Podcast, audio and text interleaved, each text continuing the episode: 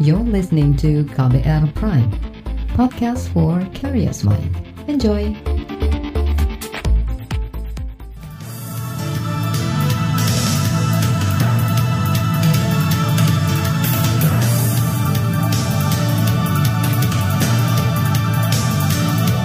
Halo selamat pagi saudara kembali kami menjumpai Anda melalui program Buletin Pagi KBR edisi Senin 23 Maret 2020 bersama saya Don Brady. Kami telah menyiapkan sejumlah informasi terkini di antaranya 9 ton alat kesehatan dan obat virus corona hari ini tiba di Jakarta.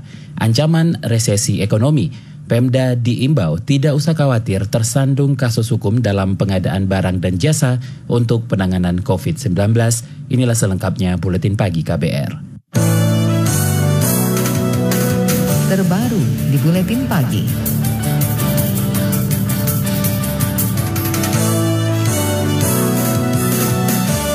Tiga pesawat Hercules milik TNI pagi ini direncanakan mendarat di Jakarta. Pesawat itu membawa 9 ton peralatan kesehatan dan obat-obatan untuk penanganan penyakit virus corona atau COVID-19 dari Shanghai, Tiongkok. Panglima TNI Hadi Cahyanto mengatakan pesawat direncanakan mendarat sekitar pukul 9 pagi di Bandara Halim Perdana Kusuma. Informasi pengambilan obat di Shanghai, kita sudah terbangkan kemarin satu pesawat Hercules dengan kapasitas membawa peralatan maupun obat kurang lebih 9 ton. Panglima TNI Hadi Cahyanto menambahkan alat kesehatan dan obat-obatan itu selanjutnya akan diserahkan ke gugus tugas pemerintah untuk penanganan COVID-19. Saudara Kementerian Kesehatan mengklaim sudah mendistribusikan sebanyak 10 ribu alat pelindung diri atau APD kepada sejumlah rumah sakit rujukan COVID-19 dan Dinas Kesehatan seluruh provinsi di tanah air. Sekjen Kementerian Kesehatan Oscar Primadi mengatakan distribusi dilakukan sejak Sabtu malam sampai Minggu pagi kemarin. Pada tahap berikutnya Kementerian Kesehatan dan gugus tugas COVID-19 akan segera mendistribusikan 95 ribu APD ke seluruh Indonesia demi pemenuhan kebutuhan sesuai skala prioritas. Jumlah pasien positif terinfeksi virus corona COVID-19 di Indonesia bertambah menjadi 514 orang. Ada penambahan pasien baru sebanyak 64 orang dibanding sehari sebelumnya. Juru bicara pemerintah untuk penanganan COVID-19 Ahmad Yuryanto mengatakan dari total pasien itu sebanyak 48 orang meninggal. Ada penambahan kasus positif sebanyak 64 orang sehingga totalnya adalah 514 orang. Ada juga penambahan kasus yang sudah sembuh sebanyak 9 orang sehingga totalnya menjadi 29 orang. Namun juga ada penambahan kasus yang meninggal dari perjalanan penyakit ini sebanyak 10 orang sehingga total yang meninggal pada posisi sekarang adalah 48 orang. Juru bicara pemerintah untuk penanganan COVID-19 Ahmad Yuryanto menambahkan data yang sudah dikumpulkan pemerintah itu akan diberikan kepada kepala dinas kesehatan masing-masing provinsi. Data itu diperlukan untuk pelacakan kontak fisik pasien positif dengan orang lain. Berdasarkan data Badan Nasional Penanggulangan Bencana BNPB, penularan virus corona sudah terjadi di 20 provinsi. Rumah sakit darurat di Wisma Atlet Kemayoran direncanakan bisa melayani pasien COVID-19 mulai hari ini. Menteri PUPR Basuki Hadi Mulyono mengatakan kementerian telah memodifikasi gedung bertingkat Wisma Atlet untuk pemasangan alat kesehatan dan untuk memenuhi standar kesehatan. Kemayoran ada tiga komponen pekerjaan. Pembersihan, karena ini sudah lama tidak dipakai. Ini sudah selesai semua, termasuk penyemprotannya kemarin sore. 100% sudah selesai. Kemudian modifikasi sedikit, tentang di lantai 1, 2, dan 3 di Tower 7 ini karena akan dimanfaatkan sebagai rumah sakit darurat. Ada laboratoriumnya, ada farmasinya, ada radio, radiologinya, ICU, semua sudah siap, sudah 100 persen. Menteri Pekerjaan Umum dan Perumahan Rakyat Basuki Hadi Mulyono mengatakan pada Sabtu lalu sudah dilakukan uji coba dan menurutnya Wisma Atlet sejatinya bukan diperuntukkan sebagai rumah sakit. Uji coba dilakukan agar operasional peralatan medis berjalan baik. Saudara Kepala Badan Nasional Penanggulangan Bencana BNPB sekaligus Kepala Gugus Tugas Penanganan Virus COVID-19 Doni Munardo meminta masyarakat berhenti mempersoalkan status lockdown atau penutupan akses di Indonesia. Menurutnya yang terpenting dilakukan saat ini adalah masyarakat patuh menjalankan imbauan pemerintah untuk menjaga jarak sosial atau social distancing dan membatasi kegiatan massal. Yang kita butuhkan sekarang adalah kedisiplinan tentang bagaimana kita bisa menjabarkan social distancing, jaga jarak, jangan berdekatan, dilarang berkumpul. Ini tolong dipatuhi. Tanpa kita mematuhi ini, maka semakin banyak masyarakat terpapar. Kita bisa selamat, kita bisa sehat apabila kita bisa berdisiplin. Kepala BNPB sekaligus Kepala Gugus Tugas Penanganan Virus COVID-19 Doni Munardo menjelaskan pemerintah tengah berupaya mengoptimalkan sumber daya nasional dari wilayah pemerintah pusat hingga daerah, yakni menyiapkan kesiapan rumah sakit milik TNI, Polri, dan BUMN untuk ikut serta menangani pasien positif COVID-19. Kita beralih ke berita olahraga, saudara seruan kepada panitia penyelenggara agar Olimpiade Tokyo 2020 ditunda semakin kencang. Apalagi Federasi Atletik Amerika Serikat yang sangat berpengaruh juga mendesak agar pesta olahraga 4 tahun sekali itu ditunda akibat pandemi COVID-19. Selain Amerika, Badan Atletik Inggris juga mempertanyakan urgensi menyelenggarakan Olimpiade di tengah ketidakpastian penyebaran COVID-19 yang sudah menewaskan hampir 11.500 orang di seluruh dunia. Meskipun Komite Olimpiade dan para Limpiade Amerika Serikat USOPC mengatakan terlalu dini membatalkan Olimpiade yang akan berlangsung dari 24 Juli sampai 9 Agustus itu. Pendapat itu sama dengan Ketua Komite Olimpiade Internasional Thomas Bach yang menyebut keputusan menunda Olimpiade sebagai prematur. Pembangunan rumah sakit khusus penyakit infeksi di Pulau Galang sudah selesai 80 persen. Informasinya usai jeda tetaplah bersama kami di Buletin Pagi KBR. You're listening to KBR Pride, podcast for curious mind. Enjoy!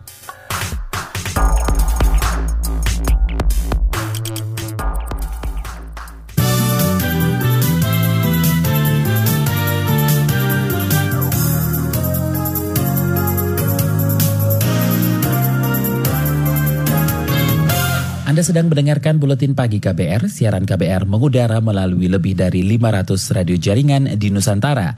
Anda juga bisa menyimak berita dan podcast kami di kbrprime.id. Saudara pembangunan rumah sakit khusus penyakit infeksi menular dan penanganan pasien COVID-19 di Pulau Galang, Batam, Kepulauan Riau sudah selesai 80 persen. Menteri Pekerjaan Umum dan Perumahan Rakyat Basuki Hadi Mulyono menargetkan pada 28 Maret nanti rumah sakit itu sudah bisa digunakan. Di sana uh, merehabilitasi rumah sakit Vietnam dulu untuk para pendukung, kemudian membangun uh, uh, apa ruangan observasi sebanyak 400 tempat tidur yang nantinya mungkin mudah-mudahan nggak bisa nggak nggak perlu ditambah, tapi kalau perlu sampai 1000. Oke. Okay? Kemudian pendukungnya air, listrik, ya. Semua air listrik sudah 100 persen kemudian yang fisik lainnya 80 persenan. Jadi mudah-mudahan sudah siap nanti 28 eh, Maret ini untuk dioperasikan. Itu tadi Menteri PUPR Basuki Hadi Mulyono. Sementara itu Dirjen Cipta Karya Kementerian PUPR Danis Sumadilaga menjelaskan sejumlah fasilitas akan dilengkapi untuk rumah sakit khusus penyakit infeksi menular dan penanganan COVID-19. Di antaranya asrama petugas, dokter, dan perawat lalu gedung sterilisasi, laundry, gudang, dan bangunan khusus isolasi dan observasi. Beralih ke informasi ekonomi, ancaman resesi ekonomi akan benar-benar terjadi kalau penyebaran COVID-19 di Indonesia berlangsung sampai enam bulan ke depan. Pengamat ekonomi dari Indef Tauhid Ahmad menyatakan pemerintah harus cepat tanggap menghadapi permasalahan ini sebelum berlarut terlalu lama. Menurut Tauhid, selain kondisi kesehatan masyarakat menurun, perekonomian dalam negeri juga akan semakin terpuruk resesi akan terjadi kalau pemerintah tanda kutip ya tidak bisa melakukan banyak hal dalam mencegah COVID-19 ini istilahnya nggak maksimal itu bisa mungkin. Apalagi kalau misalnya potensial lockdownnya itu lama. Nah kalau misalnya lockdownnya secara nasional ya itu udah pasti itu uh, mau nggak mau resesi akan mudah terjadi. Karena kan seluruh industri atau pabrik kan berhenti nggak boleh jalan Direktur Eksekutif Indef Tauhid Ahmad menambahkan saat ini Indonesia belum terancam resesi akibat pandemi COVID-19. Sebab masih ada pergerakan barang dan jasa masih berjalan di dalam negeri. Tetapi tidak menutup kemungkinan pertumbuhan ekonomi terus merosot dan tidak sesuai dengan target pencapaian pemerintah. Bank Indonesia tetap menjalankan operasional bisnisnya dengan normal meski Gubernur DKI Jakarta Anies Baswedan mengimbau perkantoran di ibu kota meniadakan kegiatan sementara selama dua pekan terhitung hari ini.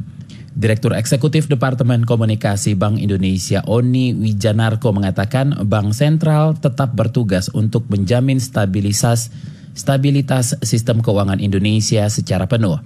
Menurut Oni, Bank Indonesia berkomitmen memastikan terjaganya stabilitas moneter, stabilitas sistem keuangan, terselenggaranya layanan sistem pembayaran yang aman, lancar, andal, dan efisien, serta memastikan ketersediaan uang rupiah di masyarakat. Sejauh ini kantor Bank Indonesia sudah meningkatkan pembersihan dan kebersihan di semua lokasi kerja, termasuk area publik serta menerapkan dan terus memperkuat aspek keamanan, kesehatan, dan keselamatan kerja. Laporan khas KBR tentang pemerintah yang perketat pergerakan warga untuk cegah penyebaran COVID-19 akan hadir usai jeda tetaplah bersama kami di Buletin Pagi KBR. You're listening to KBR Pride, podcast for curious mind. Enjoy!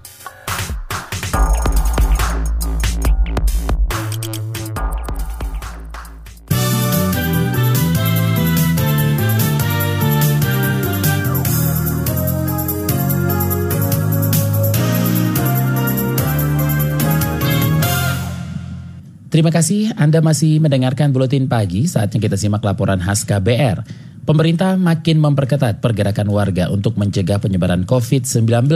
Di Jakarta yang masuk zona merah, seluruh aktivitas perkantoran diminta ditutup, sementara mulai hari ini warga diminta disiplin melakukan pembatasan sosial. Simak laporan yang disusun tim KBR dibacakan Eka Juli. Seluruh kegiatan operasional perkantoran di Jakarta diminta di stop mulai Senin 23 Maret ini. Permintaan itu tertuang dalam surat edaran Gubernur Anies Baswedan yang diteken pekan lalu. Langkah tersebut menyusul pergerakan kasus positif COVID-19 di ibu kota yang meningkat cepat. Jakarta menjadi zona merah dengan kasus dan korban jiwa terbanyak. Sebagian kantor sebenarnya sudah mulai mengurangi kegiatan dan mengalihkan karyawannya untuk bekerja dari rumah atau work from home. Hal ini dalam rangka pembatasan sosial untuk mencegah penyebaran virus seminggu ini deh dari hari Senin kemarin itu benar-benar bekerja dari rumah jadi tidak lagi datang ke kantor atau datang ke sekolah. Ella, eh, guru sekolah internasional di Jakarta Selatan mengatakan mengajar dari rumah dengan sistem online secara total sejak pekan lalu. Bekerja dari rumah di masa pembatasan diri tak jarang membuat Ella bosan. Namun, ia berulang kali teringat ancaman COVID-19 jika bertindak sembrono. Karena di rumah aja jadinya ya adalah kebosanan yang timbul bawaannya pengen tetap keluar tapi tetap karena saya tinggal di tempat zona merah malah saya tinggal di tempat pertama kali munculnya suspek corona itu. Jadinya ya agak takut-takut juga kalau mau keluar. Paling keluar pernah tiga kali mungkin seminggu ini. Itu pun karena ke benar-benar mendesak uh, untuk membeli kebutuhan makanan gas dan itu sebenarnya cukup susah. Meski gitu. menerapkan disiplin diri dalam pembatasan sosial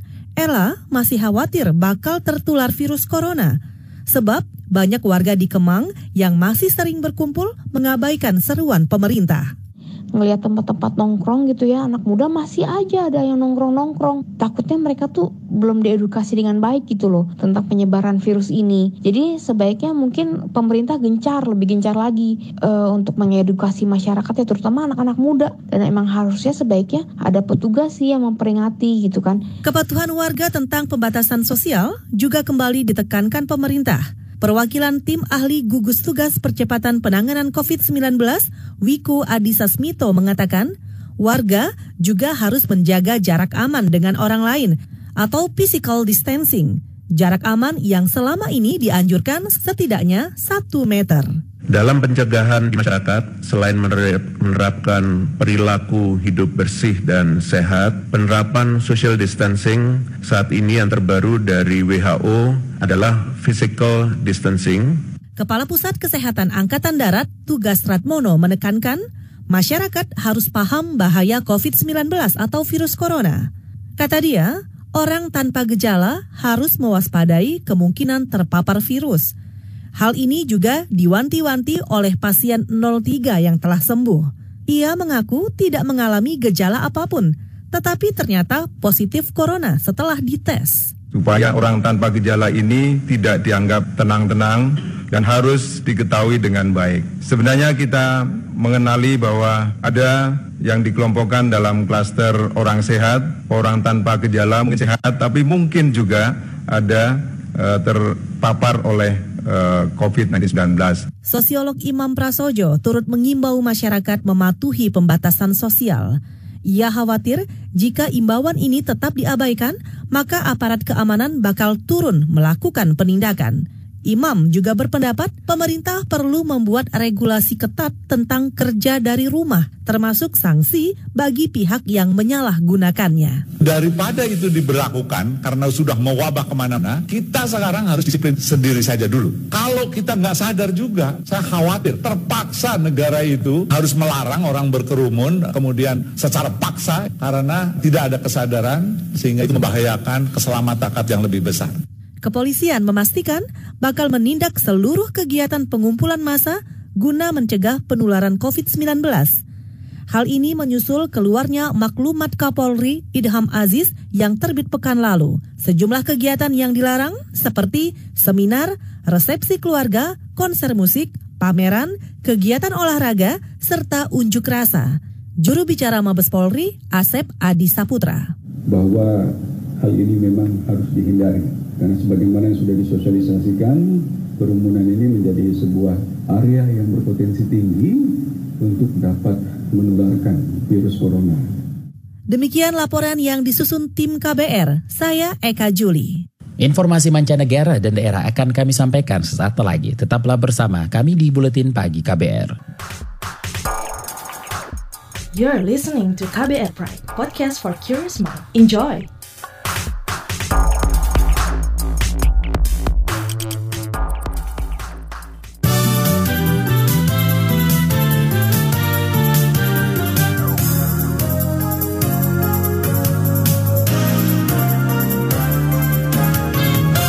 Anda mendengarkan bagian akhir buletin pagi KBR. Kita awali dari berita mancanegara, saudara angka kematian akibat virus corona di Iran terus meningkat hingga 1.685 orang. Dalam sehari terakhir, tingkat kematian bahkan menyentuh angka 120 orang. Otoritas Kesehatan Iran menyatakan jumlah penularan virus corona di negara itu telah bertambah menjadi 21 ribu orang positif COVID-19. Dalam 24 jam terakhir bahkan ada tambahan 1000 orang pasien baru yang dinyatakan positif virus corona, sedangkan jumlah orang yang sembuh mencapai 7000 orang. India kemarin menerapkan karantina selama 14 jam dalam upaya membendung penyebaran wabah COVID-19. Di India sejauh ini sudah dilaporkan ada 315 kasus pasien positif COVID-19. Perdana Menteri India Narendra Modi meminta masyarakat untuk tetap berada di ruangan selama 14 jam. Para ahli kesehatan mengatakan kasus corona di India sudah meningkat hingga ke tingkat seperti yang terlihat pada tahap awal wabah di negara-negara lain. Empat kota di negara bagian Gujarat sudah menyatakan penutupan total hingga 25 Maret nanti. Kita beralih ke berita daerah, saudara. Pemerintah daerah dihimbau tidak khawatir tersandung kasus hukum dalam pengadaan barang dan jasa untuk penanganan COVID-19. Wakil Ketua Komisi Pemberantasan Korupsi KPK Nurul Gufron mengingatkan pengadaan barang dan jasa untuk penanganan COVID-19 tetap dilakukan dengan itikat baik, yaitu bertujuan mengatasi COVID-19 yang menjadi pandemik dengan tidak mengambil kesempatan untuk berperilaku korupsi. Sebelumnya Menko Perekonomian Erlangga Hartarto membenarkan pemerintah akan segera terbitkan perpres terkait kemudahan dan percepatan proses pengadaan barang dan jasa dalam penanggulangan COVID-19. Saudara Ikatan Dokter Indonesia atau IDI Jawa Barat melayangkan surat kepada Presiden Joko Widodo untuk segera menyediakan pasokan alat pelindung diri atau APD bagi tenaga medis. Menurut Ketua IDI Jawa Barat Eka Mulyana, kendala kekurangan APD selama ini dialami anggota Satuan Tugas Penanganan COVID-19 di 34 rumah sakit. Bahkan di tingkat fasilitas kesehatan dan puskesmas, APD juga menjadi barang langka. Kami tenaga medis juga tentu dengan tenaga kesehatan lainnya yang berada di gugus depan, di garis depan yang langsung berhadapan dengan pasien terkendala satu hal yang justru ini sangat riskan dan vital. Yaitu apa? Yaitu hampir semua teman kami di cabang kabupaten terkendala dengan terbatasnya hanya alat pelindung diri atau APD cover all. Ketua ID Jawa Barat Eka Mulyana menambahkan minimnya persediaan APD untuk petugas medis yang menangani pandemi COVID-19 sudah sering disampaikan, tapi responnya nyaris tidak ada. Terbukti sampai akhir pekan kemarin sudah ada lima dokter yang meninggal akibat, menang, akibat menangani pasien COVID-19 tanpa pelindung diri yang memadai. Dua dari sembilan pasien dalam pengawasan atau PDB di Papua dipastikan positif terinfeksi COVID-19. Kedua pasien itu saat ini dirawat di ruang isolasi RSUD Merauke sejak dua pekan terakhir. Sekretaris Dinas Kesehatan Merauke Neville Muskita mengatakan kepastian status positif COVID-19 kedua pasien itu diketahui sesudah ada pemberitahuan hasil uji sampel darah dari Laboratorium Kementerian Kesehatan di Jakarta.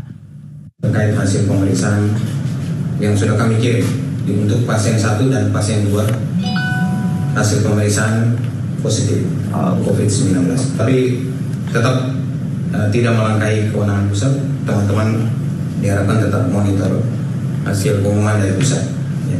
Sekretaris Dinas Kesehatan Merauke Neville Muskita menambahkan selain merawat dua pasien positif COVID-19, saat ini ada tiga pasien dalam pengawasan yang juga dirawat di RSUD Merauke. Saudara rangkaian informasi tadi mengakhiri Buletin Pagi KBR hari ini. Simak terus informasi terbaru melalui kabar baru, situs kbr.id, Twitter kami di akun @beritaKBR dan podcast di kbrprime.id. Saya Don Brady, undur diri. Salam.